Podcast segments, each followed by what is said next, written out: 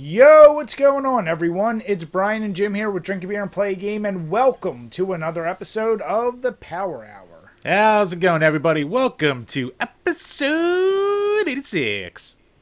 How you doing tonight? Very good. And we want to, once again, before we get into this one, say thank you to the guys from Console Wars, because that was another really fun episode. I think every time we get together with those guys, it's just a ton of fun. Oh yeah, we always love being able to talk to Dan and Pat. So, Pat, we've been able to talk to a lot more lately. We've known Dan longer, obviously, but now both great top guys. Obviously, check the links in the old video. Watch the old video too, but watch all their shit. They make great content. Yeah, absolutely. They're like those guys that it seems like everyone in the YouTube sphere just loves them. So how can you not? I mean, they are the more uh, real guys that we've ever met. Oh yeah, for sure. Yeah, yeah, they're they're not just yeah, just very All good. right, we sucked their dick enough. Jim, if your mother taught you anything, you can never stop sucking enough. Look, Brian, I'm a gentleman here. I don't after the after we finish, I don't keep sucking. I'm not a monster. But you didn't say what a lovely tea party. Not this time. All right, Jim. Speaking of tea and you and sucking, what are you drinking tonight? I'm keeping with some more pumpkiny beer because we're still in Halloween season. So I'm going with the flying or no, the Dogfish Head Pumpkin Ale, the classic. pumpkin. What's that? Isn't it just called pumpkin? No, it's called Pumpkin Ale. Pumpkin ale. Yeah. Yep. Seven percent alcohol by volume. Nothing written on it besides brown ale brewed with pumpkin, brown sugar, allspice, cinnamon, and nutmeg. Yeah, th- speaking of uh, sucking things off, when we first started this page, people could not stop blowing this beer about it being the best pumpkin beer ever. And Jim and I have reviewed it. We've probably talked about it a few times on here. I, it's very just average, like if not like a little better than average. But the way people used to talk about it, they'd make it sound like it was like the, another 90 man IPA or something. Like a lot of things from Dogfish Head got a ton of love. Yeah. But it it's still good beer. I just want to make that clear. Yeah, I think like 2013, 2014-ish, like Dogfish Head was definitely like one of the premier craft breweries out there. Like a lot of places have caught up to them since then, but they're still good. Like you're not going to go wrong drinking their beer. But yeah, like even starting this now, I'm just like, yeah, this is an average pumpkin beer. There's nothing special about it. Nice. fine. Are you sticking with just that tonight, or are you switching it up? No, I have another one. I'll get to that when we get there. Okay. So I'm doing two different ones, and one I'm sure you can figure out, Jim. I'm sticking with uh, finishing off the six pack of the Ah. Yuengling uh, Hershey's Chocolate Porter. Man, even with the comment of me saying I'm just gonna try it, you can see how divisive this beer is. Instantly. I I I still don't get the pure unadulterated hate for both Yuengling and Hershey's apparently. Like apparently Europeans hate fucking Hershey's. Well, Europeans hate like American milk chocolate in general because Yeah. they like that gritty, pure, dark chocolate garbage that you know it's more close to real chocolate, but it also doesn't taste as good. I don't see. This is why they don't have good teeth because they don't have good taste buds either. It's from years of just having to acclimate to everything. Jim, don't hate on the Europeans. I love them except for everything about them. Except for Dean. Dean's a sweetheart. Yeah, I mean, you I know will love this. Although I, I always forget with you because you're weird about so many things. True. Um, do you like chocolate or not really? What, like in general? like in beer especially like i know you had those like uh, the, recently those like that german chocolate cake and stuff but is it like too sweet for you sometimes Um, I haven't had one yet that was too sweet. For the most part, they have a nice blend to it. So I still need to try the Yuengling one, but I'm sure I'd probably like it. Like I like chocolate beer. yeah i mean it tastes if you like hershey's chocolate it legit tastes and that's the number one thing even my brother tried it who does not like uh, porters or stouts at all but he's like oh it's like drinking hershey's chocolate in a porter that's the best way I'm going to describe it. It's very smooth. Um, I don't get the hate, and I don't think people realize. I think they think that Yuengling took their lager and put Hershey's in it, not realizing it's a porter. So people are like busting on the like Yuengling lager. I'm like, you know, that's not the beer they use as a base, right? Like, Right. It's a fucking porter. I But bet. I bet if they just took their lager and put chocolate in it, it would probably taste like dog shit. But Yeah. Yeah, But- like a chocolate porter is pretty standard. It's like chocolate porters and coffee porters and crap like that. Yeah, it's a thick son of a bitch. Um, they don't have shit for Yuengling. Never has shit for information. No. Doesn't even have percentage. I, I'm guessing five to six. Probably That's- standard Yuengling. Yeah, but goes down smooth as hell. And then yeah, I'll, I'll save my next beer for when we get to it. All right, cool. Good choices. Good choices. So now, Bry, as we keep with tradition, what have you been playing? Oh, dude. So been going through. Obviously, uh, got back into streaming. Gonna stay more consistent again. Assuming I don't have any crazy plans like I have. Um, but Doom Eternal, and yeah, that game.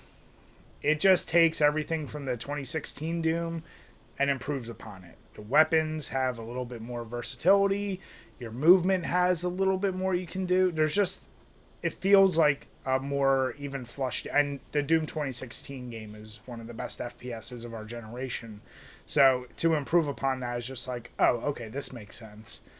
Um outside of that, like I dicked around with Dead by Daylight for a while and more Among Us. Like that game is still I feel like though in a little bit of time since we started playing it, like I'm just seeing so many more people that just aren't playing the game like at all, like the right way. They're just all trolls now. And It's all trolls, and apparently, annoying. apparently, there's a big hacking problem in it now too. Probably not so much on the mobile version, but I think the Steam's turning into a dumpster fire. Also, what the hell? I've been in two games where people are like, "Let's play hide and seek." I don't know how to play hide and seek. I haven't actually successfully done that, so I don't know what that actually entails. But I don't know, like, how do you? Is the imposter just find you and you let him kill you? Like, I don't get what how you play hide and seek in that game. Yeah, I don't know either. I haven't done it. I actually kind of fell off with Among Us. Like I maybe played like one game this past week. I was like, yeah, I'm kind of over it. What else you been playing now?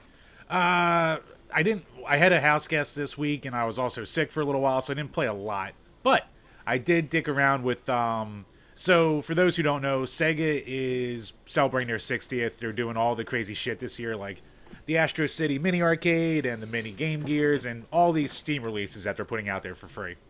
So I dicked around with two of them that they, I think they just delisted already. So the Golden Axe uh, prototype from like 2013, and that Streets of Kamurocho, basically the uh, Yakuza series splashed in on top of Streets of Rage 2. Yeah, I saw that. That was interesting combo. Um, what do you think of it so far? Okay, Streets of Kamurocho, and I'm actually doing a, I'm putting together a quick little let's play because there's not a lot to say. Um, basically, it's the first stage of Streets of Rage 2. It's exactly Streets of Rage 2, just with Yakuza pixel art, and yeah, you just keep playing the first stage over and over and over again, and it like gets gradually harder every time. But like, if you have any good knowledge base of Streets of Rage, like you can basically play forever. Which I will explain in that video. Holy crap, how long some people must have been playing. But uh because there's a leaderboard. The biggest draw, I guess, for anyone to keep playing it is the online leaderboard.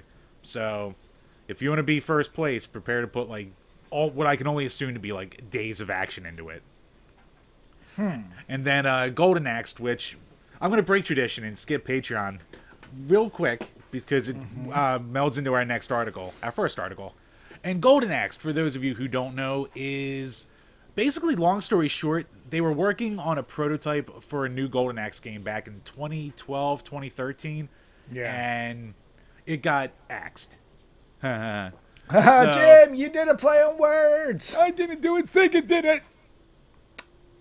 Really, Jim? Does it make it worse that you can see my face as I do it? I, I mean, it's kind of the face I was expecting, but it, it just it makes it a little worse. It, it really does. Hmm. Don't you dare! Oh, Don't did. you dare! I just gave you. So when it came out, it was like, oh, cool. They're Sega's putting this thing out there that no one ever saw before. That's neat. Until Yeah. until controversy struck right away.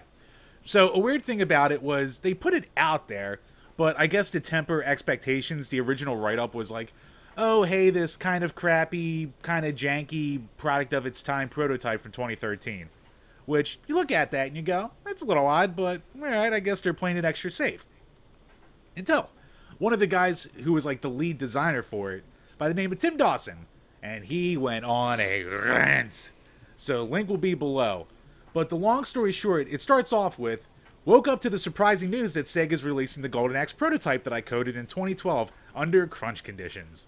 At least I'm not alone because this is a surprise to everyone, which is also funny because when you hit start, it does a little crawl like enjoy this weird little prototype. You know, some we talked to some of the developers behind it and they're excited for this release.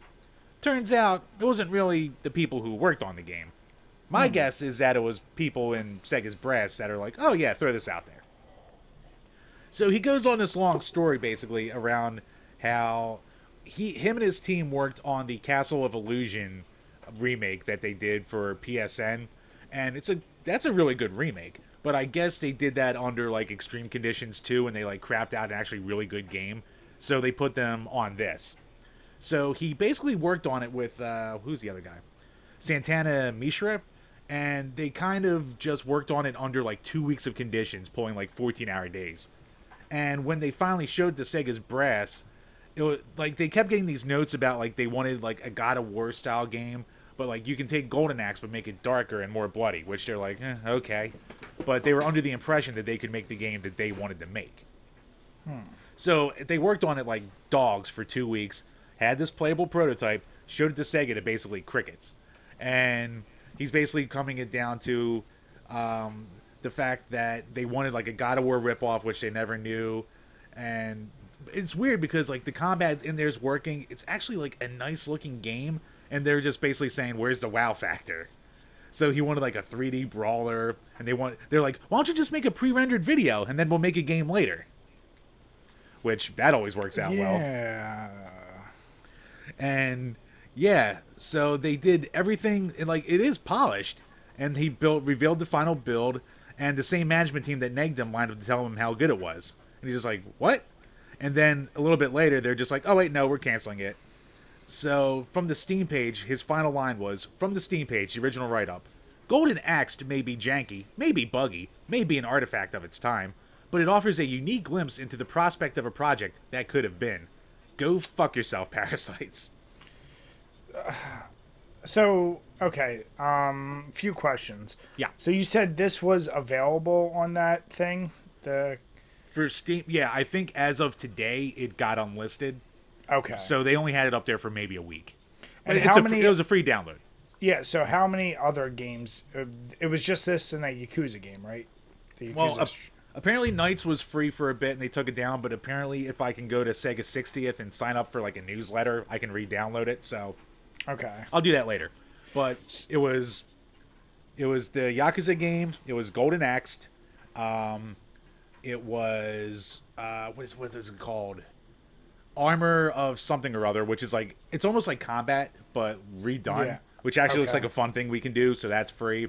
And then uh, Endless Zone, which is like a love letter to Fantasy Zone, which I it's like a series I just got into and I really like it. So I'm excited to play that. That's like four levels apparently. And then okay. a couple skins for like Two Point Hospital and a Sonic skin for Fall Guys, and then something else. Oh yeah, and Sonic Two is free as well. So if you want to download Sonic the Hedgehog for the billion time. Okay. So I'm looking at Golden Axe right now, the gameplay. Um, he was also pissed off for the opening screen where like it was Golden Axe, and then huh, axed, get it? Because we we axed it. Huh? yeah, it's shitty. As this kind of goes back to what we talked about. Um, I forget wh- which specific company. I think it was Projekt Red with, with like you know them putting their people under crunch time for Cyberpunk, but yeah, this is one of those shitty things where when you work for a company, unfortunately, no matter how much blood, sweat, and tears you put into it, it ultimately is their IP. And if they choose to release an unfinished version of a game that can lead to your criticism, they can do it. If anything, I would say it's a testament to that. If these guys were able to complete this in two weeks, under the conditions, if it's true, I mean, that's. I look at that as kind of like a win almost. Um, yeah, I guess a win they couldn't celebrate until seven years later. Yeah, that's that's a really weird part.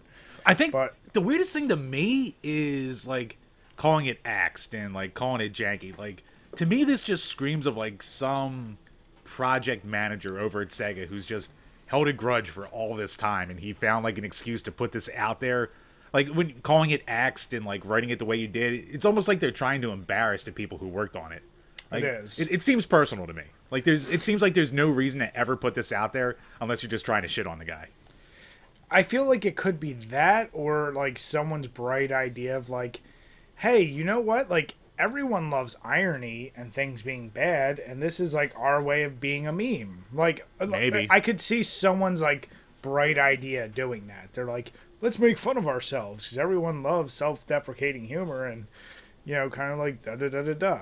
I mean, for all uh, Tim Dawson, I I can appreciate what he went through, but his Twitter handle is also ironic account. So he he's an artist it's I exactly. So that's my he. So if he was around people like that, I can see why it was released.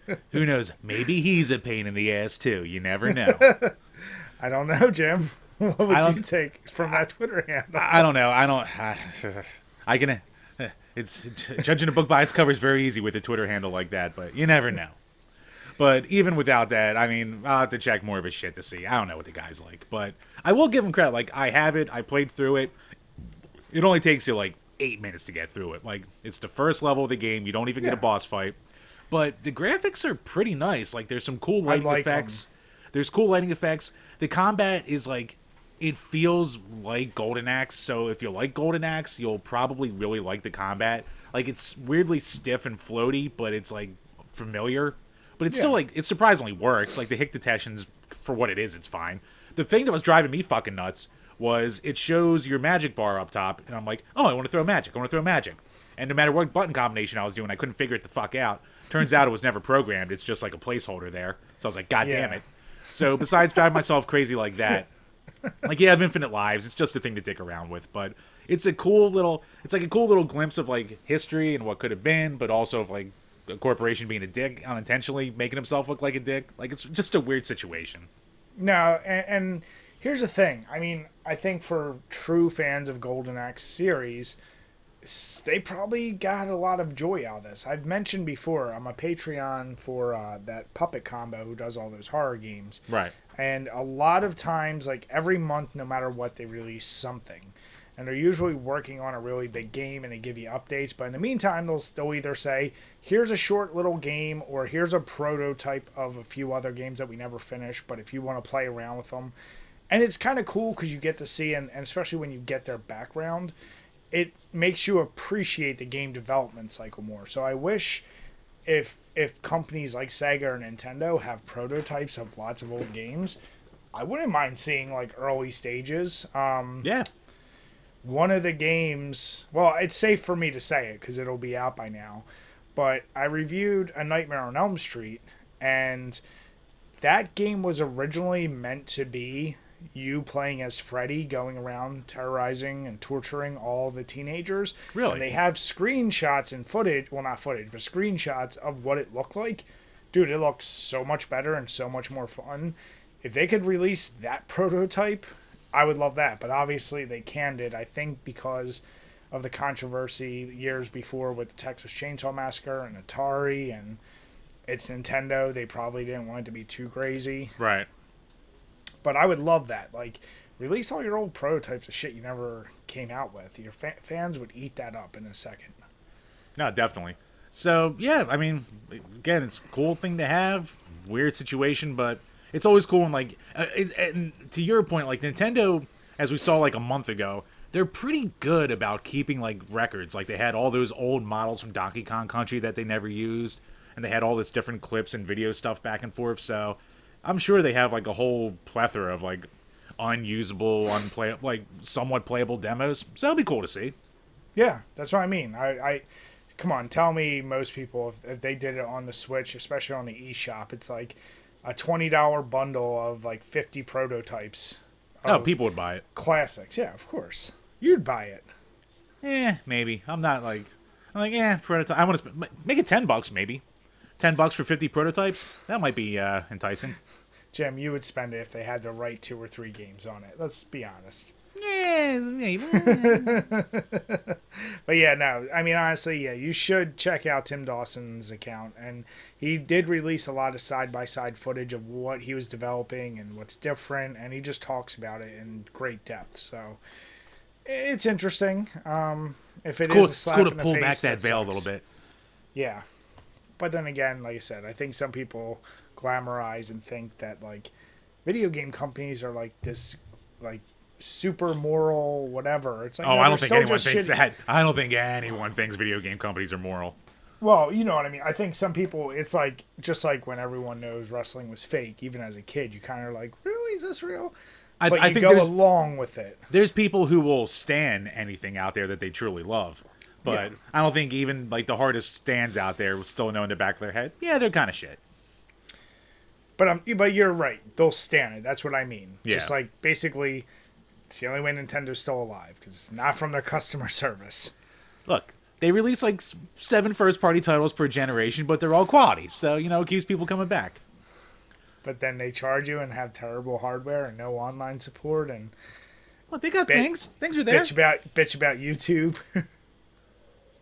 He did. That was a that was Yeah. a that was a black spot. yeah. They're behind the times. What can you say? So no, that that's a good uh good thing you threw up there. Yeah. So going back to the normal there, moving on to Patreon, where at patreon.com slash drink a beer and play a game, for as little as $2 a month, you can ask a question that we will answer on each and every single episode of this Power Hour podcast. And also a quick shout out to Kev and John, our two newest patrons. So thank you guys. Thanks guys, really appreciate it. Now keep up with the posts and ask, ask questions, God damn it! Use your $2. First up, from G to the next level. If you could have a full collection of games for one of these systems, which would it be and why? The Neo Geo AES or the TurboGrafx 16? Chas. Uh the Neo Geo AES one because it's such a goddamn expensive system and collection that and the games are just better. Like they're gonna look better, they're gonna play better. Jim, don't give me that face. Regardless of your boner for TurboGrafx, don't act like it's gonna be better than Neo Geo games. They obviously look better. Neo And Geo obviously sound looks better. better. and they play Debatable. better. It's Debatable. just Jim. I I get you have a boner for TurboGrafx, but that's crazy. I'd be like if I was saying, Jim, would you rather for the Nintendo or the Vectrex? And you've heard some craziness, were like, but the Vectrex did this. like it's Neo Geo. That's a very obvious and easy answer. I, if you threw something else at me, I would debate debate it a little bit more. Yeah, I mean, even for me, I'm gonna go Neo Geo because the fucking price. Like, you have to spend thousands to have like 20 like of their quality games. So, like, if you're looking in the long term, if you a completionist or just getting the games you want to play themselves, way easier on the turbo. So yeah, I would go Neo Geo as well. Yeah. But still, good question. Jim, you're looking a little red. What? Ugh, What's great is you don't ha- you have no idea how long I've had these on. no, because I've been trying to look at the camera to look at our audience, Brian. I'm trying to be professional here. God Wait, damn it! What about me right now is not professional, Jim? Oh, Brian, you're always the sh- shining example of professionality. Jim, you think I'm cute? I'm not finishing that. Jim, you know you can't hear a song. I know I'm sexy. I got to look to drive the girls. I got to look to be to six to six time. God, time. Right, it's my it's my come sail away. You- exactly. You're my Cartman. I'm so glad you get to have these real time facial expressions thanks to this Zoom call. We should have been Oh, doing I this ages it. ago. Oh yeah, especially when I see your eye rolls when when well you you're just eye rolls and disappointment. It's about right. It sums me up pretty well. yeah. Next up from Burn Retinas. Is there a game or games in your respective libraries that you think is or right, that you own the most versions or ports of? For instance, Impulse uh. buying Street Fighter 2 or Resident Evil 4 or Doom on multiple platforms. Oh, I already know your answer, so you might as well get it out of there. You know what game you have multiple versions of. You only What? have one game. Well, the one I have the most of is fucking Street Fighter 2. No, I'm talking about No, I only own um, like four versions of River Raid, but I own. Oh God, let's see here. No, in, in all fairness, Street Fighter 2 Championship Edition on the PC Engine. Street Yeah. Fighter 2 Turbo, Street Fighter 2 and Street Fighter 2 Turbo on the Super Famicom. Street Fighter 2 Special Championship Edition and Super Street Fighter 2 on the Sega Genesis. Hyper Street Fighter 2 on the Xbox. Street Fighter 2 Ultra HD Turbo Remix on the Xbox 360. Ultra Street Fighter 2 on the Switch. Um, I think I have one of them on a Game Boy or one of those other things. I have, I, no, I have like at least ten versions of Street Fighter 2. So Street Fighter 2 is the one I have the most versions of. Maybe I was thinking the same exact game. You just have because aren't they? Isn't River Raid basically the same exact on all ports? for the most part, I mean, everything like the 2600 version's kind of unique to itself, and then like the 5200 version, the ColecoVision version, the Intellivision version, some of the PC ports are all kind of the same, where like they added like tanks on the ground and the graphics are a little different. So Okay. yeah, I mean, there's slight little tweaks here and there between all the ports, but I mean, Street Fighter 2, there's billion versions. Yeah, I'm, I'm, I'm trying to think, and you threw in the digitals, and that's probably I I don't have many games, but the closest would be Resident Evil One remake, and it's only because I have it for the GameCube, I have it for the HD version that came out for 360, and then when there was the bundle with uh, Resident Evil Zero and that that came on Xbox One, I think I have it there Okay. excuse me um outside of that yeah i think i'm pretty sure that's gonna be it i think that's the most like Yeah, maybe Sonic like 1 is like a second for me, but yeah, it's pardon me, definitely Street Fighter 2. yeah no, that makes sense you do love that game Yes, I do. And Matt, last up from Alex Perez, favorite and least favorite fast food restaurants and your go-to orders. Hoo hoo hoo. Ooh. oh favorite and least favorite Now, Bri, should we preface this? Are we going to include like the fa- the low tier restaurants like the Applebee's, or are we just going to straight McDonald's, Wendy's, that tier? no yeah i feel like it has to be a place with Something with the drive-through. drive-through. Okay. Yeah. God damn, that's a hard one. I don't know about you, Jim. I mean, I don't if you have the answer, blurt it out, but I'm very much like I can't have any type of fast and I never could like back to back to back. I'm always like, "Oh, I haven't had Taco Bell in a while or I haven't had Popeyes or like what like I'm never just like I couldn't day in day out do the same over and over. Yeah. So this is really fucking tough, man. You can go if you know. This is see about three months ago, it would have been an easy Taco Bell, but then Taco Bell took away all my favorites. So like that purge that they just did to their menu was like favorite after favorite after favorite that they just What they from me. take away that you loved? The- my two biggest ones were the quesarito and the uh, loaded griller. Okay. And my wife, like one of her favorites, has always been the cheesy fiesta potatoes, and they took that away from her too. So it's just been take and take and take and take and take and take and take. And like a year ago, they took away the grilled stuffed burrito, which was my go-to for like a decade before then. So like Taco Bell's still fine. It's just it's just not the top anymore. Okay. I, I guess it would fall back to, I think Burger King from is the most solid like across the board. Like Burger King isn't the best at any one thing that they do, but you don't really go wrong if you're just like, oh, I haven't had Burger King in a while, but Burger King's the one like I would love to go to more, but the, the wife likes um, she likes McDonald's more, but that's beyond the point. But yeah, um, and the kid likes the Happy Meals from there more than any other place. But yeah, I mean Burger King, like for one, Burger King for some reason is like my hangover food, like a bacon double cheeseburger, fries, and a diet coke, and that like cures any hangover that I have. I can get the same meal at a McDonald's or a Wendy's, but it just doesn't do as much. I will say the best burgers overall will come from Wendy's. The best fries will come from McDonald's. But just Burger King's that nice, Yuck. that nice one right there. Hmm. Okay. Do you have a least favorite? Uh, I don't know. I am pretty fat, so I don't really stay away from too many. Damn it, Jim. And it's tough because when you think least favorite, it's just like, what do you not go to? yeah, like I mean, I guess like I never go to Dairy Queen if you want to count that. It's not like I I hate. probably wouldn't. it's not like I, hate Dairy Queen, but I've never had a reason to go there. All right. Um, my least favorite I can probably say of the majors, and I'll just categorize it like that. Okay. Is probably McDonald's, and that's my least favorite because their burgers have never done it for me. Their fries, I've got I got over their fries a long, long time ago, and it's probably after working in lots of restaurants where other places I make fries, you realize how bad Mc- McDonald's fries are just the saltiest things on earth with um, they're deep fried in like kind of a sugar batter so that gives them that kind of sweetness too um, but yeah i've never there's nothing from there that like i always go there like thinking back to like oh man i haven't had uh uh, like quarter a pounder in a breakfast while? there, or so, yeah, or or something like that, and I have it, and I'm always like, meh. The, Um, the McGriddle holds up, but that's about it. The breakfast, yeah, that's what that's the only thing. When you talked about hangovers, there's something about a good, you know, just simple McDonald's breakfast that'll do it.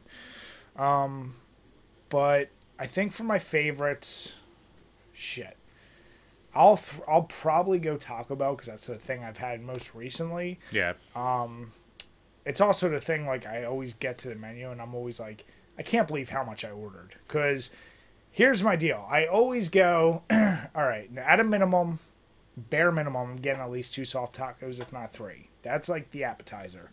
Uh, usually throwing in a cheesy gordita crunch. Um, and then it's either I'll do like Doritos Tacos, Doritos Locos Taco Supremes, or some kind of uh, grilled steak stuffed burrito, something like that. And without Well, the grilled Without- stuffed burrito's gone. You got to go burrito supreme now. They took it from Well, that's you. what that's what I mean. So it's like I can't even get that anymore. But still, like all the other stuff is just that'll be my go-to. And when I'm leaving, and especially if my wife is with me, she knows right away when I'm driving, I gotta have at least one soft taco with the hot sauce in it, and I eat it on the way. Like that's my go-to French fry, if you will, as you're leaving a burger place. See, that's why the goddamn loaded grillers were so god tier because it was like having a soft taco, but it was grilled, so it held itself together and it kept the shape. You're not having a mess everywhere like you would with a normal soft taco or even a hard taco. Um, you motherfuckers. But I do agree with you on Burger King. Now, here's the only thing I disagree. I think Burger King's burgers are better than. I used to think Wendy's were the best, and certain Wendy's burgers I think are still better. But I like the flavor of Burger King. Call it what you will, the You- flame grilled. You can't beat a Whopper. Like, let's just get that out of the way. Like the the Whopper, that's like the top tier no matter what. Yeah, and I actually like.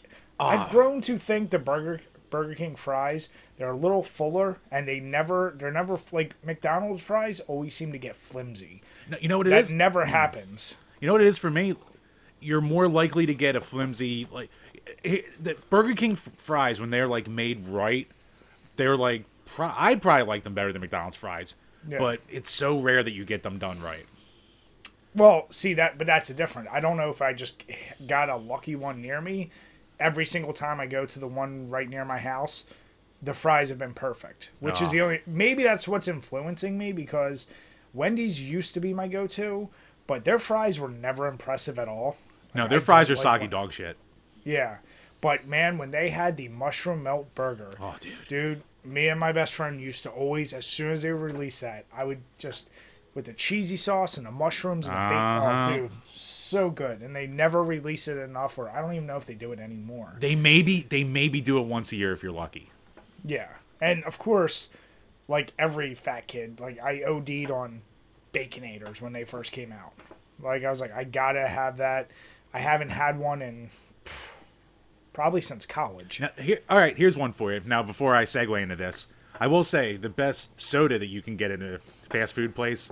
I'll get. I'll, this is where I'll give McDonald's the credit. For some reason, and it's because they have a special deal with Coca Cola, but like a McDonald's Diet Coke done right is it's like unbeatable. It's like that perfect level of syrup and carbonation that they have in there, and it's always better than like one out of a can and shit like that. Apparently, they have some kind of weird back end deal where like they purposely put in more syrup or something like that. So It's possible. Also, I'm a big believer in the type of ice you get from places can make or break a drink.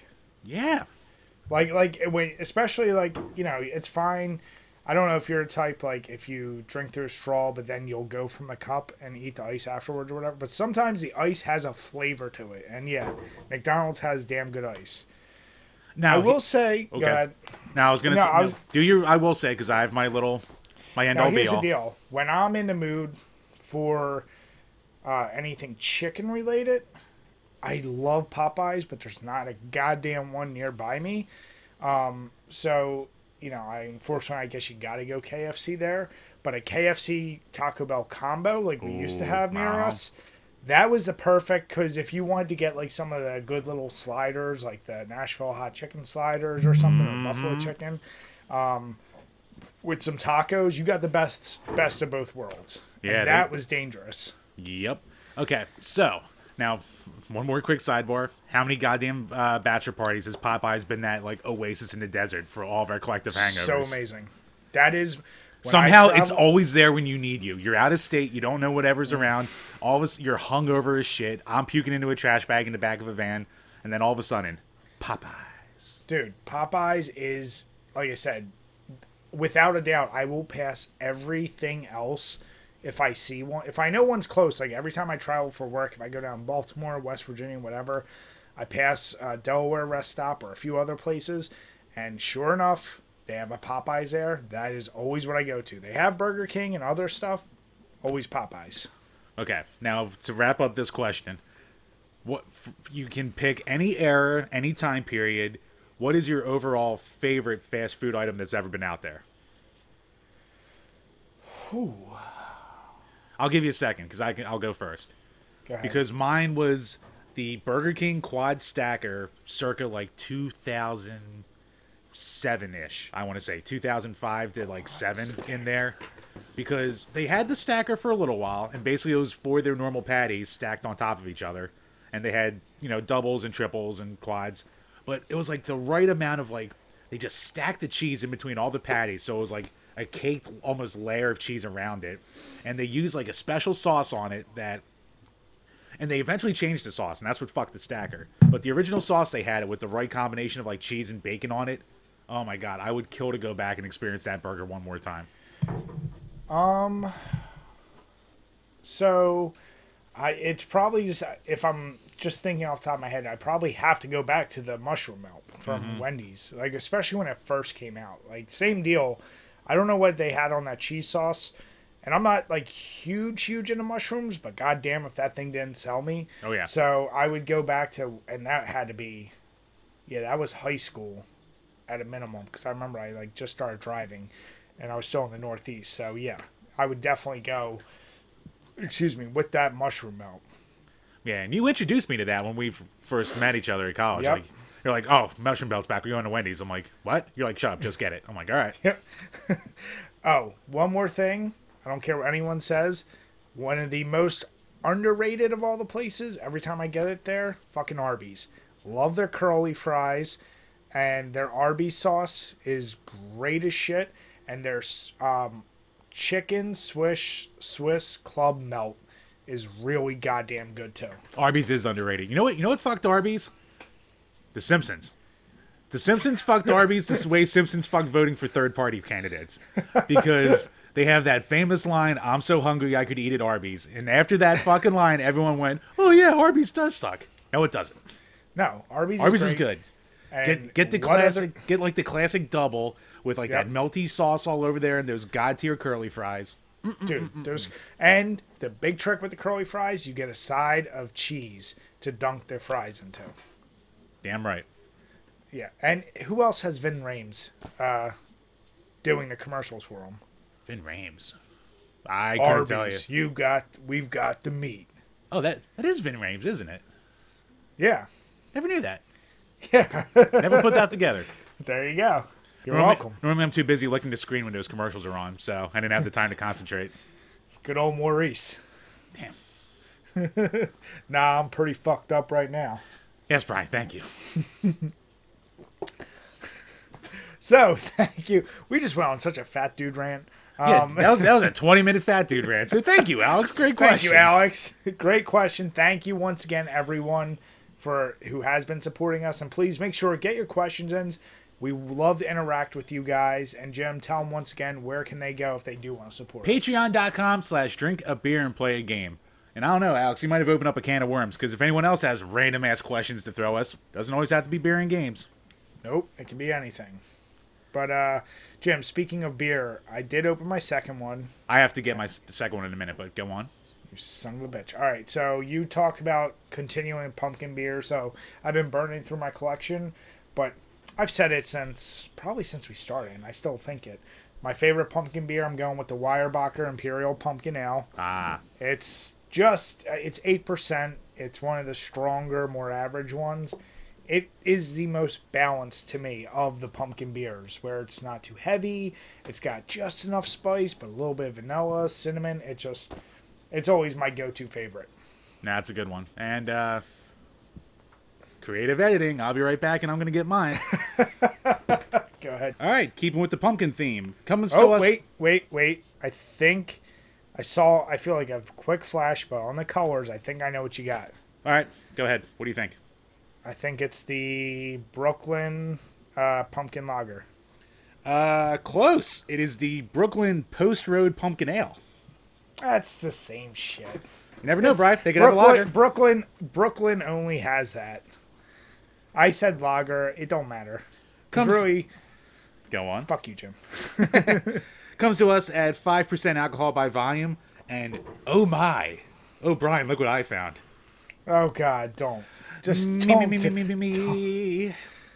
In the Where's my 18th, glasses? in the 18th century, colonial Americans brewed wonderful and interesting ales using local ingredients.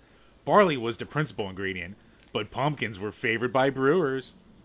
For their rich, spicy flavors, which melted perfectly with malty barley, Post Road brings you a delicious rendition of this traditional American classic. You know, Jim, if there was a barber shop nearby and we were trying to make amends, I would kick you through it, Right, don't make me Marty. and then you'll go on a crazy twi- Twitter uh, rampage twenty or thirty years later. Right, don't make me team with Aldo Montoya. It's a face worse than death. oh no, Leif Cassidy. That's what it was. Leif Cassidy was Al Snow. Aldo Montoya was just incredible. That's right. God damn it, Jim! You didn't even need to go. You- Y- yes, I did. Nobody knows what the hell you're saying. Everyone knows. No, no. Three people know. I'm appealing to our it, demos, Travis, Brian. don't say anything. I'm appealing to our demos. All right. So yeah, I've had that one before a couple times. That's another. I'd put it like Dogfish Head. It's good. Wouldn't say it's like out of this world, but um, most things from Brooklyn are pretty good. Yeah, pretty Brook- clear for a pumpkin beer. Yeah, no, it is. It's actually it looks almost exactly like the Dogfish Head one, like Yeah. both in appearance and head. Aroma, I'm, I'm getting nothing, but I'm a little stuffy, so can't really go with that. Jim, you don't have the COVID, do you? No, I don't. Like when I was like when I was beat up last week, um, I had had my flu shot like a week and a half before, and it always takes like a week or two, and then like it comes and it kicks my ass for a week. So I think that's what I had, but I haven't had any fever or anything else or difficulty breathing or any of that shit. So Don't be a spreader, Jim. I'm a super spreader, spreading my seed. Damn it, Jim. All right, what do, what do we got? What's this bullshit about? Seventy-two percent of U.S. next-gen pre-order customers chose PS5. Oh, you. All right, you skipped to the next one. Okay, that's fine. God damn it. Right, I put these things in order on the drive No, for a what are reason. you talking? Oh yeah, you did. I live in a society. With rules. All right, so comes So this one. skipping forward. Now we're going back. I'm clicking it again. So this comes to us from Game Rant, but this was a story that was everywhere, and we talked about it a couple episodes ago. Microsoft making big moves as they just announced a multi-year partnership with GameStop Dude, and didn't did we hit on this? Oh no, for no, like no, for we- like a minute, not even. Yeah, and then I think I okay, yes. We we talked about it very very very briefly, but um you remember when we first talked about the Microsoft purchase of Bethesda and then there was like the rumor of them Sega. getting Sega? Yeah, Well, yeah, we said it, it's okay, maybe they are just making crazy moves. This is a crazy move, but this is one, as we said last. I, I forget your opinion, but I'm okay. Anything that can keep GameStop going, because as much as a shitty company they might be to their employees or their buyback programs, it's still one of the last brick and mortar places that's not going to bend me over a barrel or have someone with probably too much attitude behind the counter and I have only two mom and pop shops near us that I would go to that I would I would I think I get any kind of deal. If I need a, a current gen game and I don't just want to order it from Amazon or I want to browse a used section of last gen, that's my best best option. I know it's become a toy store for Funkos and everything else, but I want it still around because I want I would hope for the next generation they can get that same enjoyment I had when I would earn a little money and I could go and get a couple games for cheap. Yeah, and uh, we talked about before. I'm pretty much under that same impression too. So the skinny of it is they announced a multi-year partnership. Never disclosed how many years. Didn't disclose how much money or what money was involved. Of course, there's money involved. Like the article hints on it that like, hey, GameStop's been struggling, but they don't say there's been money involved. But there's probably been money involved. So, the long story short of it is like eh, Microsoft's going to be like enhancing all the GameStops with like all this tech equipment, like tablets mm-hmm. that the employees can walk around the store with, which they already have tablets, but maybe they're tethered as of right now. I don't know. I've seen people walk around with tablets, but I guess it'll be Microsoft tablets now. Yeah, and, and they're it's like their cloud-based storage. Basically, yeah, they're getting an upgrade to all Microsoft utilized software using Microsoft and Teams and shit like that. Yeah with the goal of improving customer relations. I'm sure that's what that is. But uh, and also one of the big things is the fact that you can, if you go to GameStop to buy a, an Xbox Series X or S, you can basically go into a low cost payment plan instead of having to pay it all up front and shit like that. I saw that. So is that kind of like a lay? It's not really even a layaway. It's literally like you're just. It's kind of like Xbox Gold, but in real life. Like you might kind of yeah. A... It's like just a subscription to have a console. Now I don't know if you keep the console after a certain amount of time, like a cell phone, or if it's just you're paying a small rental fee every month just to have it, and then you return it, you return or you tell them to go fuck yeah. themselves, and you keep it, and you never go back to GameStop. Who knows? I don't know the logistics of it, but it's an interesting little idea they have there. They're thinking outside the Xbox. don't. I mean, hey, for for everyone who was uh, under the assumption that Microsoft is dropping out of the video game market with the moves they've been making, it's clear they really are trying like hell to make this next gen a much bigger fight. And I might have already spoiled what the next topic is, but like we know PlayStation has been the leader it, it, for a it, while. It, it dom- the PS4 dominated this last gen. Yeah. Like the PS4 is already one of the what is it like top four or three selling consoles of all time. Like over 100 million units sold. Like it just decimated. Yeah, and I mean, yes. And, and here's the deal. I Jim and I have both said many times. I have I've always had both consoles from the generations. I never get them both brand new because that's fucking nuts. Right. But I play enough from both consoles where I have exclusives. I still don't get why people shit so hard on Xbox stuff because Xbox still does so many things right. Um, if you get to a technical, you know, level, maybe the PS4 outperforms. But goddamn, man, I play on a 65 inch plasma, and uh, honestly, I'm not going to see that much of a difference. I'm not worried about, oh man, the grass doesn't generate it quite as nicely as it does on the PS4. Like, I don't care about shit like that. See, here here's my theory. So we have generations of adults now, quote unquote, who grew up in the 16-bit console wars. Now, yes, there was a huge. Now, say when we were growing up in the 16-bit era, there were gamers who had the, you know, Intellivision versus Atari arguments, but you know they didn't have the internet, and they didn't have the ability to be man children who never grew up publicly. So, besides the kids that we get to see on all these different timelines fighting with each other, we get to see adults in their 40s and 50s and up fucking That's arguing between two consoles.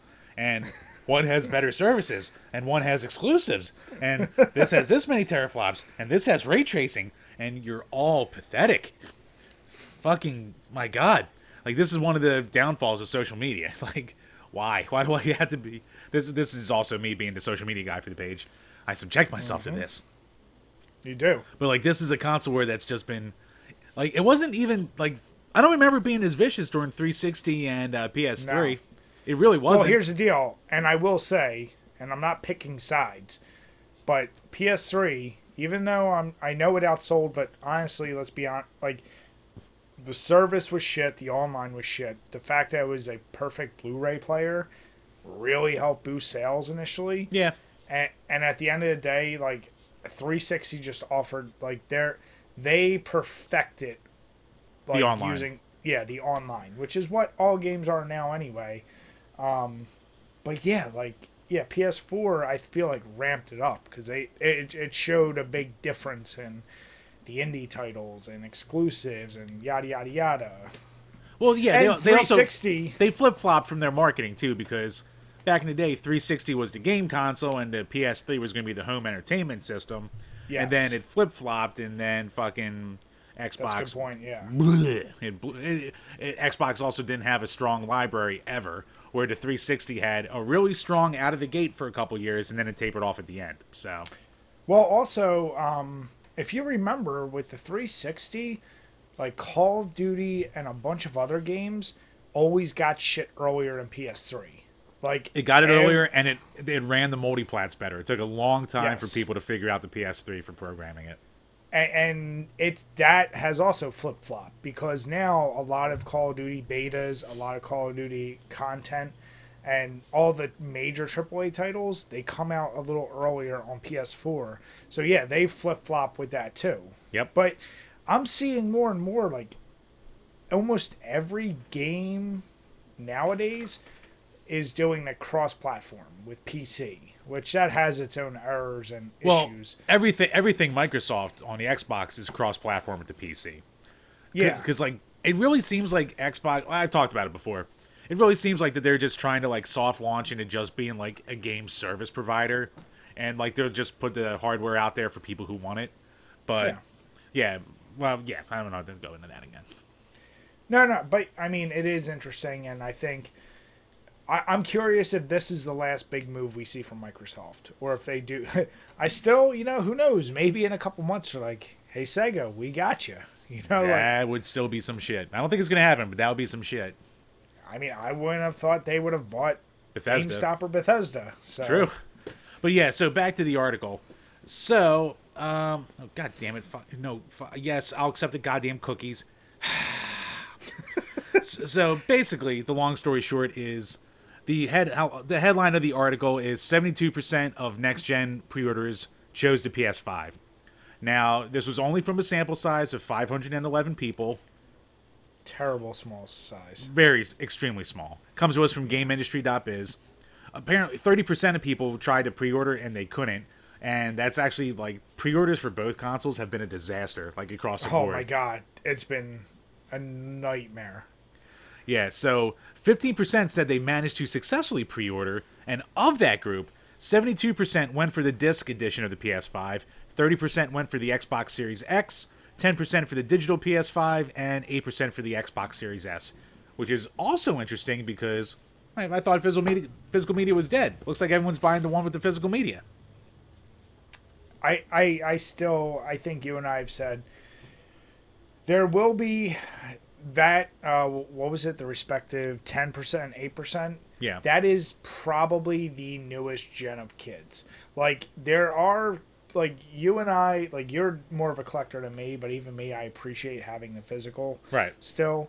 There are going to be parents that, that are of the pre- next generation that probably don't have that same mentality like probably never had cds probably never had dvds and blu-rays.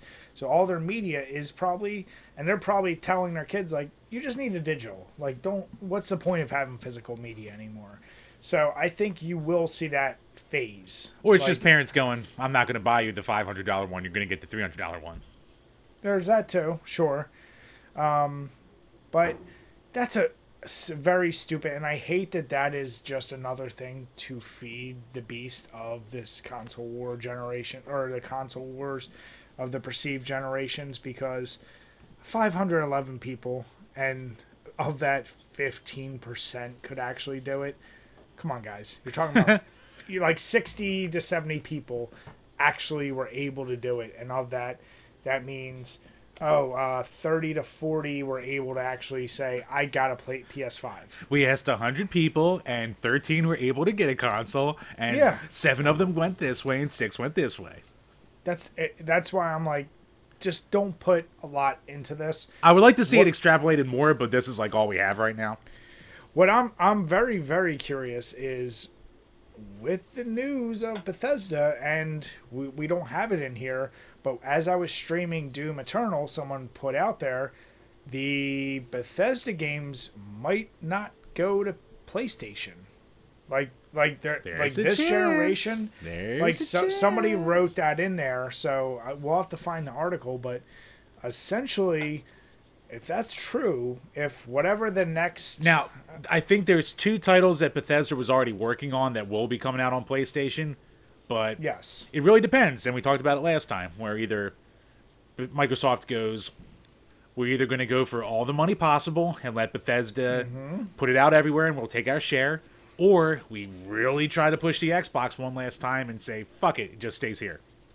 So that's what everyone argued right away. Like, and it seemed like people who were pro PlayStation are like, "Well, that's idiotic. You just did an investment of da da da da, da and you're not going to maximize it by coming to PlayStation." So if if Fallout has a follow up to New Vegas, if whatever the next Elder Scrolls game is, if there's another new Doom game, if it really is only available for Xbox and Microsoft things, that might push people to all of a sudden start pre-ordering more Xboxes. Like I think they're trying to leak as much news as they can before these pre-orders, but honestly, pre-orders have never been the determining factor of how successful a console's been. As Jim said, the PS3 like it had a good launch and it went to shit, then it's eventually outsold the 360. Even though the 360 did like gangbusters right out the gate and stayed pretty consistent, Yeah. it was the late game that saved PS3. So Right. I don't know. We'll see. But yeah, so interesting to see until you look at the sample size. But hey, who knows? It'll be an interesting generation, that's for sure. And It's I'm all sure about there'll be context. I'm sure there'll be a there'll be plenty of bitching to go around. Always bitching, Jim. Isn't All that right. goddamn right? So, um, sticking with the game music, we're doing something a little different this week. I'm just gonna say from this point forward, it's most likely we're always gonna have a video game that's inspired by real life music, as is the case today. The links are below, but I'm gonna let Jim real quick. Right now, he hasn't heard it. Click the link right there. Take a listen. He doesn't know the game that apparently uses a song, but he's very familiar with it. All right, I'm gonna do it off my phone so I don't fuck with the computer. But let me see here. Go ahead. All right, it might come through the mic. We'll see. Details matters. Bri, you sent me the goddamn actual. Did I click the wrong link? No, you You- got it. Yeah, you sent the actual. What do you call it? The actual song that it is. Yes. Okay. You're supposed to guess what game used this song. Oh God, that's hard. I thought it would be. No, no, no. The reason it's not hard is, once again, I can give you hints, but listen to it. See, is it at all ringing bells? So the song, I'll, I'll just say right now while Jim's listening to it. It's No, I mean I know this. I know this song well. Like, Yeah, it's Psycho Holiday. The game that uses it, and I think it's pretty unmistakable, is a game Jim knows very well. Um, is anything clicking at all? Even kind of. I'm blanking out. I don't know what you're getting Okay. at. All right. So first, let me tell you the console for the N64. Nope. All right, hold on. Let me let me send it to you now. There's n- it's not even coming close. I am blanking. I think if you did it with the game version and said what song is this, I'd be way better at that. But You would, but that's kind of I wanted to see if like hearing it maybe it, it hit anything. if my powers were that strong, apparently they're not. All right, so I'm sending Jim the link right now. So Jim, when you hear it and you see it, it's in there now. All right. You read it out and tell me I'm wrong or right. Oh wow, that is like that. Okay, so it's WrestleMania 2000. Here's why I didn't get it. I've never owned it. I've played it a little bit, but I never owned WrestleMania 2000.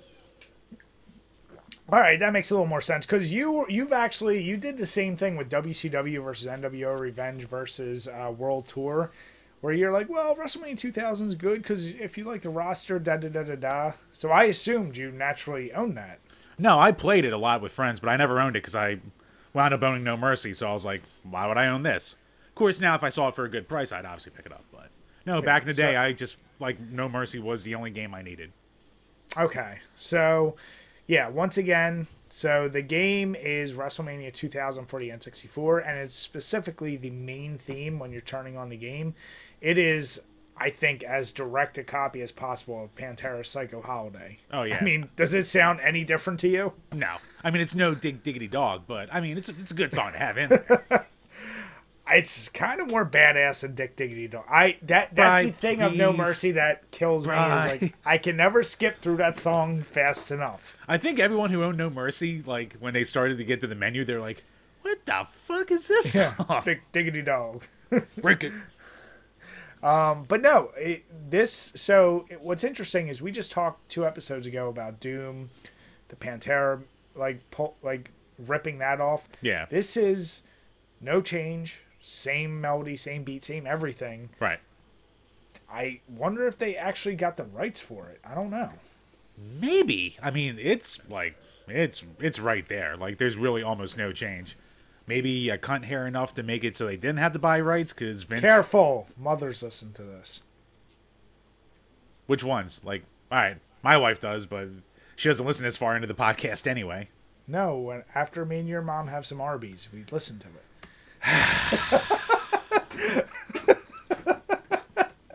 Jim, how did you just fall face first? You are that guy that gets conned into voting the wrong person off in Among Us all the time. I know it. No, it's not even that. I'm fucking back to the Simpsons. I'm Bart when he just keeps grabbing that fucking electrified um, cupcake. He doesn't learn his lesson. Ow! Ow! Ow! Oh, Jim. Too easy. Sigh. But yeah, no. So I thought that was an interesting one. I thought that was one you would know for sure. No, if I had it, I probably would have known it. But yeah, like I said, Okay. But yeah. at least I can feel better about myself that it's a game I didn't own. Because God forbid it would be like a Star Fox game, and I'm just like, oh, I don't recognize the song. I'm, I'm, I'm, I'm still waiting to catch some of those. I'm sure you will, because I am the worst. but no, if you guys, I do have a list of these songs, but if you have anything, send us our way. It's just, it's, it is fun, and I think I want to keep doing it this way. Maybe we'll go back and forth. Jim will hit me with something. Yeah, I think But, this makes uh, it more interesting. Yeah, um, but we'll we'll do alternatives to this. But listen to the links below. They're, it's goddamn spot on. Yep, for sure. So what do we got next, Jim? Next up, one of the most recurring of recurring bits with which is better. So I came up with it this week. So Brian, you like your hypotheticals? Let's go with hypotheticals. One Aren't second. these all hypotheticals? Well, yes. So it's not like it's a new hypothetical. It's always a hypothetical. but go ah. on, Jim. Just gonna grab that cupcake. But Brian, let's just say you're player two, and you have the option between two controllers. You have an arcade stick, and you have a third party like pad. What do you go for? What do you think's better? Uh, hold on. When you mean, see, I thought you meant just first third party controller. Well, So, so, so I'm I mean, thinking a third party controller is generally just going to be like all these companies have first party arcade sticks for the most part. Okay, All right, let's make it more specific. A first party arcade stick or a third party pad. Let's let's go that way. Okay, so it's kind of like if you and I are doing Tekken 6 on 360 and I'm using like your Mad Catz arcade stick. It's a Hori. It's a Hori, Brian. You know what I mean. Uh, or one of your shitty plasticky third party controllers. Right. Okay. Um in fighting games, I'm going to use the arcade stick. Racing games, I'll probably go third party controllers. And I can I think this really, unless I'm completely wrong, I feel like that only really applies to like 360 gen and newer. I don't No. think previous gens really have that many arcade sticks. No, basically every console generation, even going back to the NES, had arcade sticks. What the hell? I honestly for the 16 bit, I never saw an arcade stick for either console. I Oh. never used one. Let's put it that way. No, they all had them. Like I forget, it, I I think Nintendo had a first party one, but like they had a ton of third party ones for uh, them. Sega had both a three button and a six button first party contr- uh, sticks. Um, there were third party ones out the ass. Hell, the NES had its uh fucking the NES Advantage control stick. Yeah. So the Master Like System, said, the Turbo, can't- they all have sticks. Um, I mean, my answer.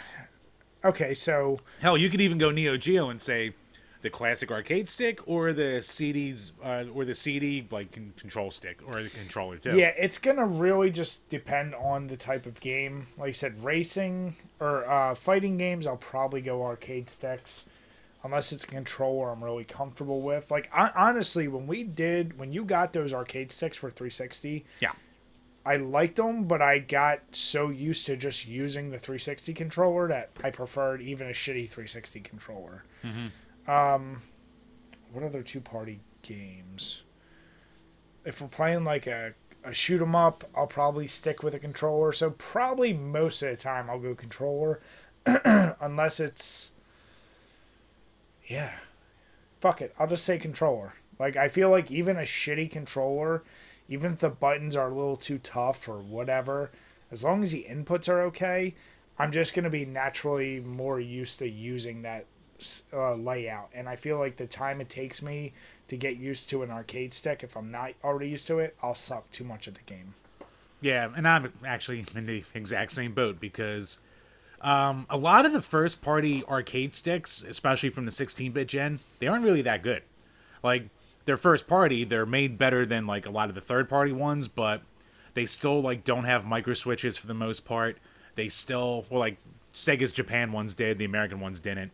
So they always feel like just weirdly mushy, and like you have more travel to like move left and right and shit like that.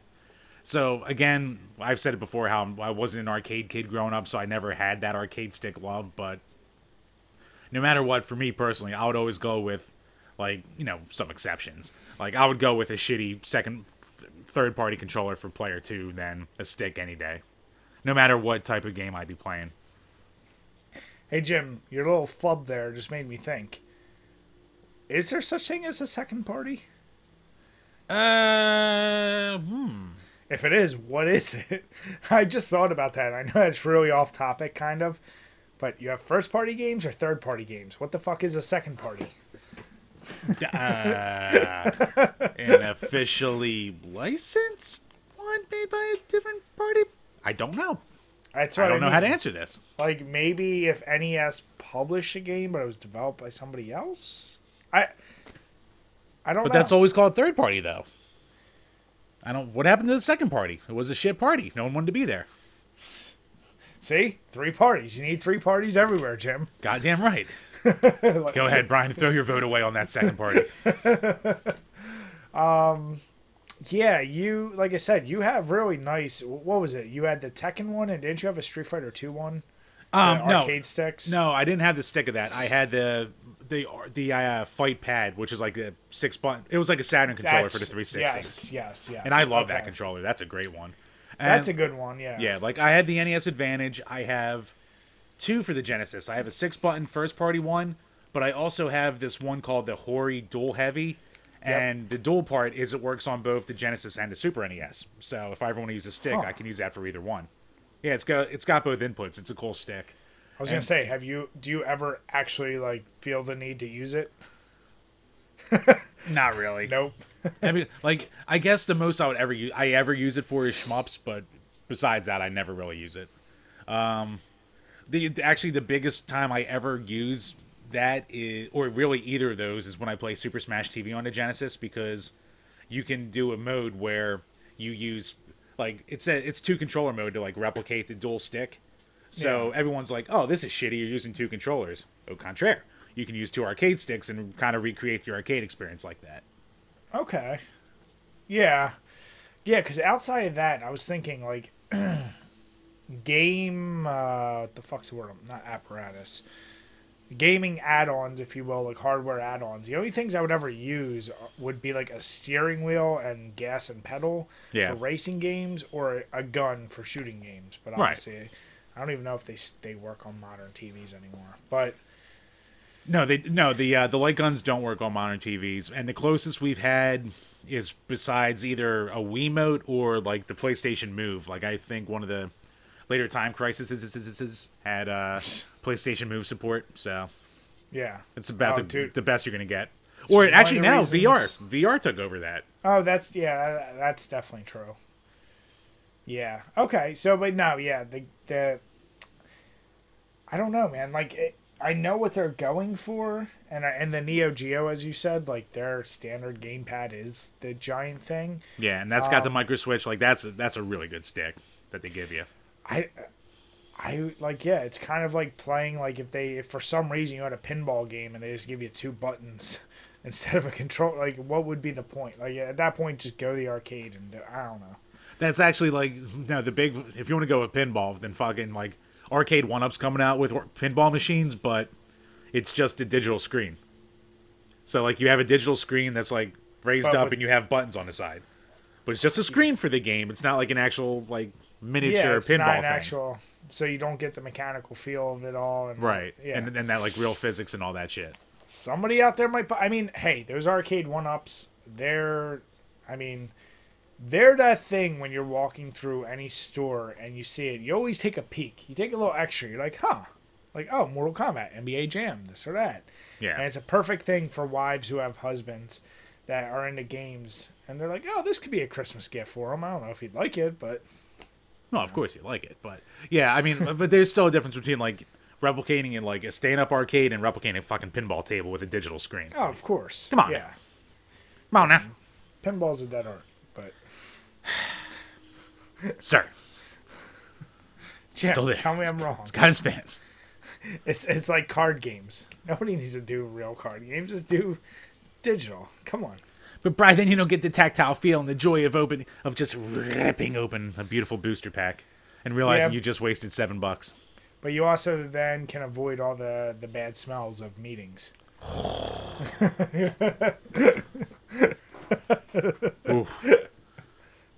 I've I've been I've been to different ones and oh, man, those magic tournaments were the worst by far. Those those were the smelliest of the smelliest. Yu-Gi-Ohs weren't bad. The HeroClix was fine. They showered. Magic players though. Oh boy. Damn it. But no, that's a good question. But yeah, I think for me, without doubt, third party controllers. So if somebody out there, I'm very curious if you if there's anyone that truly prefers those first party arcade sticks. Tell Let us know why and what games you actually use them for. Yeah. I mean, the biggest ones, like you said, are going to be shmups and fighters, but I'm curious to see like what else they use it for. Yeah, for sure. All right, Jim. So you also added for our underrated, under, ugh, overrated, underrated. What uh, what are we looking at? Well, Brian, to bring this episode full circle as we close it out, They Golden call this Axe. a callback. you can call it a throwback, you can call it a comeback. Do you not call it a comeback? Damn it! Yes, the Golden Axe series. which just say? At first, I was like, do I just go Golden Axe itself? But like, yeah, fuck it, throw them all in there. Why not? Jim, are we throwing Golden Axed in there now? I guess we have to. I guess it's canon now. Um, For the distinguished gentleman like myself who hopped right on that, dusted off the old Steam account. Ooh. So, all right. I honestly, outside of I think you and I played some together. Um, Brian, that's an old drunken long play that we did back It in the is, day. but I'm saying like I haven't played much Golden Axe outside of the actual arcade. So all of my experiences, even up to three, have been in the arcades. And Golden Axe was always that game that, for whatever reason, never seemed to have people on the cabinets Oof. and I would play it. I'm like, this is a really fun game. Like I enjoyed it. Like it was always fun. It was a nice beat 'em up, and it was different than most other beat 'em ups, being set in that more like medieval style with magic and whatnot. Yeah. Um. I can remember having lots of fun in the arcade, but I never it never translated to me wanting it enough at a home console level. So if, if I'm going from my experiences with it, I may say underrated, but because I know there is a sect of people that love these games so much, but for me, it, if it's not enough to grab me, and I know it's been available from every system from the 16-bit era on, and there's so many things like on every digital platform. I feel like where you can get versions of it I've never been like, uh, I really need to pull the trigger on this. Like you said, other than when me and you did that drunken long play. Yeah. I might say overrated. It's like good, but the one thing I always remembered with those games is it's a all the characters felt really stiff and the movement up and down the planes are just it's rough. It's not smooth at all. You might have like fun kicking the gnome or using your magic, but the stiffness of the controls is what really holds that game back. So I have to go overrated. Yeah, I mean, I was gonna jump right into overrated, for the simple fact that all the Sega diehards, like, they all love Golden Axe. Golden Axe is fine. Golden Axe one and two are good games. They're fine, but they're not as good as people say they are. For the reason that you touched on with how goddamn stiff they are. I get that they're early games. I get that they're better in the arcade, but they are stiff. They're stiff, stiff, stiff, stiff, stiff. There's not a lot of animations there, which again, product of the time, much like Golden Axe. but Is it janky, Jim? it's, it's a little janky. It's a little rough. It's a little rough to go back to. But I guess I don't have the like. I didn't grow up with Golden Axe, so like when I experienced it, I experienced it as an adult, and I was like, one and two. I'm like, yeah, they're fun. Golden Axe three is pretty bad. Uh, I never played Golden Axe, uh, Golden Axe Warrior on the Master System, and I'm unless I emulate it, I'm not going to because that's crazy expensive, and that's just a Zelda clone basically. And then um, Did you play what was it? The Revenge of uh Death Adder the arcade, never played that. okay. That seems to be the one that people say is like the best one, and the only port that it's ever gotten is going to be the the arcade one up that just came out. So that's one I like. To, I should name that one of these days. But I hear that's the best one. That's also one of those ones that's always been hard to like maim well. Like it has some weird programming that it like never emulated like truly right. So like arcade one up's the closest you're gonna get with that. And then there's that bad 360 game, apparently like Revenge, like uh, Rise of the Beast Rider or some shit like that, or Golden Axe Beast Riders or whatever it's called. And now you throw in Golden Axe, which you can't really count, but I'm counting it. So you have two, probably three good games out of the entire series, and even those games that are good, they're okay. They're not that great. Like Golden Axe 2 is probably the best one of them all, but even then, it's you know a slightly smoother Golden Axe 1. What are you gonna do? I always kind of looked at this the same way, and you said it's Sega fanboys that really jump because it was another Sega title. Um, I looked at this kind of like Altered Beast. Everyone looks back at Altered Beast like It's it's it's it's definitely better than Altered Beast. We can get that out of the way right now. Yeah, but my point is like Altered Beast is one of those ones that like people whether jokingly or not like have this love for, but the game, I mean you and I have played it, we've reviewed it, we've drunk and long play that game, I want to love it, but it's a fucking rough game. But Oh, yeah. people still have this odd love. And that's the one thing, man. I will give credit to Sega diehards. When they get they get shit for their for their consoles, they they go to they they don't care. They ride or die with that shit. You know And- what? Here's here's what I think the love for Golden Axe so much comes from, is because before you had Golden Axe, you had Last Battle, and you had, you know, like Two Crude Dudes, and you had, or maybe that came after, I don't know, or but you had you had what do you call it? You definitely had Alter Beast and Last Battle before you had Golden Axe, and Golden Axe is a breath of fresh air after those two games. So it's probably everyone going like, oh, this is the next level, beat 'em ups right here, and they never like grew past that initial love for it. Yeah. And and that could be like the grab for the Dungeons and Dragons and things like people of that nature. Because if you're someone who's like not into beat 'em ups and you don't like Streets of Rage and you don't like games like that, and you're like, I want Magics, Warriors. I think the the the amount of available games on Genesis is kind of limited in that arena. Oh yeah, they never got the uh, any of the Dungeons and Dragons beat 'em ups like the SNES got. So, Yeah, so it's kind of like but then again, This that's is- almost like the SNES's version because we had Golden Axe, but those also came out later, so they're better. Yeah. So, I, that, but that's what I mean. Like, I feel like that might also be the love because when you look at, well, I don't think anyone should put Golden Axe in the series of great, amazing beat 'em ups on the Genesis, but somehow I think it usually ends up on there, and it's probably more for nostalgia. It's a really important title and series, but Yeah. I, it I, it just it isn't. it- It's a tough to go back to where to discover late.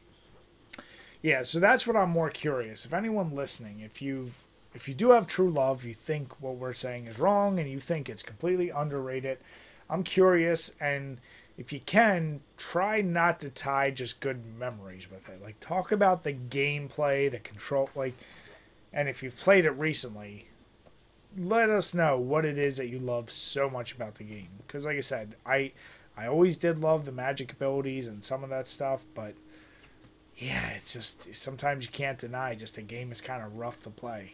And Yeah. that's one of them. And it's funny going back to Golden Axe, like talking to people on Twitter. I talked to a few people who were like, "Yeah, I played his demo and I absolutely loved it." And I was like thinking, "Really?" And they're like, "Yeah, it gave me that Golden Axe feel." So it's got its lovers out there, It does, and it does do a good job of recreating the old feel of Golden Axe. So maybe that's why I was kind of lukewarm on it. But hey, if you like Golden Axe, then you know, hopefully you got to download it. Yeah, but no, I mean, I think uh, I I actually that is a series I wouldn't mind streaming and doing a meme of, like all the golden axes, like because I did I did say I absolutely the experiences I've had in the arcade. I couldn't understand in the arcade why nobody was really playing it. Yeah, I've always had fun in the arcade, but home ports, mm, not so much. fair, fair, fair. But all right, Chambers, what uh, what'd you think of the Brooklyn? Much like Golden Axe, it's fine but unremarkable. But at least this isn't overrated because, like, Brooklyn's a brewery that no one really ever talks about, but it's like that old one. It's that one that's always there that you're just like, eh, fuck it, I'll grab Brooklyn tonight. You're not gonna have a bad time with it. But it's never. It doesn't have any standouts. But it's a perfectly solid brewery, solid pumpkin beer, just nothing special. Yeah, there's a few beers I I think over the years of us reviewing beers, like I would highly recommend from Brooklyn, but I equate that to New York's version of like a Yuengling. Yeah, Maybe that- more crafty, but at the end of the day, yeah, that's New York's Yuengling. that's fair. I remember Brooklyn's winter beer being really good, but Yes, that's the yeah, one that the winter the most. warmer is great. Um, they had. I, I don't know if you remember for Chris's one birthday, I got him the Black Ops, that specialty bottle. That it was like it almost Oh, yeah, looks yeah, like a wine bottle. Yeah. that shit's delicious, but you pay fifteen or twenty bucks for a big bottle of it, um, which nobody wants to do. Right, for So- you pay fifteen bucks for twenty ounces of Brooklyn lager. Like, yeah, Yeah, but everything outside of that, yeah, their stuff is not bad. Nothing you're gonna be like, oh man, you gotta try this. right. On the opposite spectrum, Weyerbacher, like I said, I'm not one to ever overhype anything, but if you're someone who like let's put it this way, if you've ever had uh, Southern Tier Pumpkin, which is usually on people's like top list of best pumpkin beers, a lot if you think that tastes a little too much like pumpkin and fall spices, this is the perfect answer. Way better balanced, smoother, and just goes down easy for an 8% beer. It can be a little dangerous. So I highly, highly recommend that one. There you go. Smooth and eight percent. Sign me up. Yeah. So with that, guys, we want to say once again, thank you so much for following us. If you listen the whole entire time, please make sure, if you haven't already, hit subscribe. If you're on YouTube, leave us a comment. If you're on iTunes or Spotify, leave us some feedback if you can. Give us a five star if you don't mind. Um, and with that, we want to say have a good night and cheers. Cheers, guys.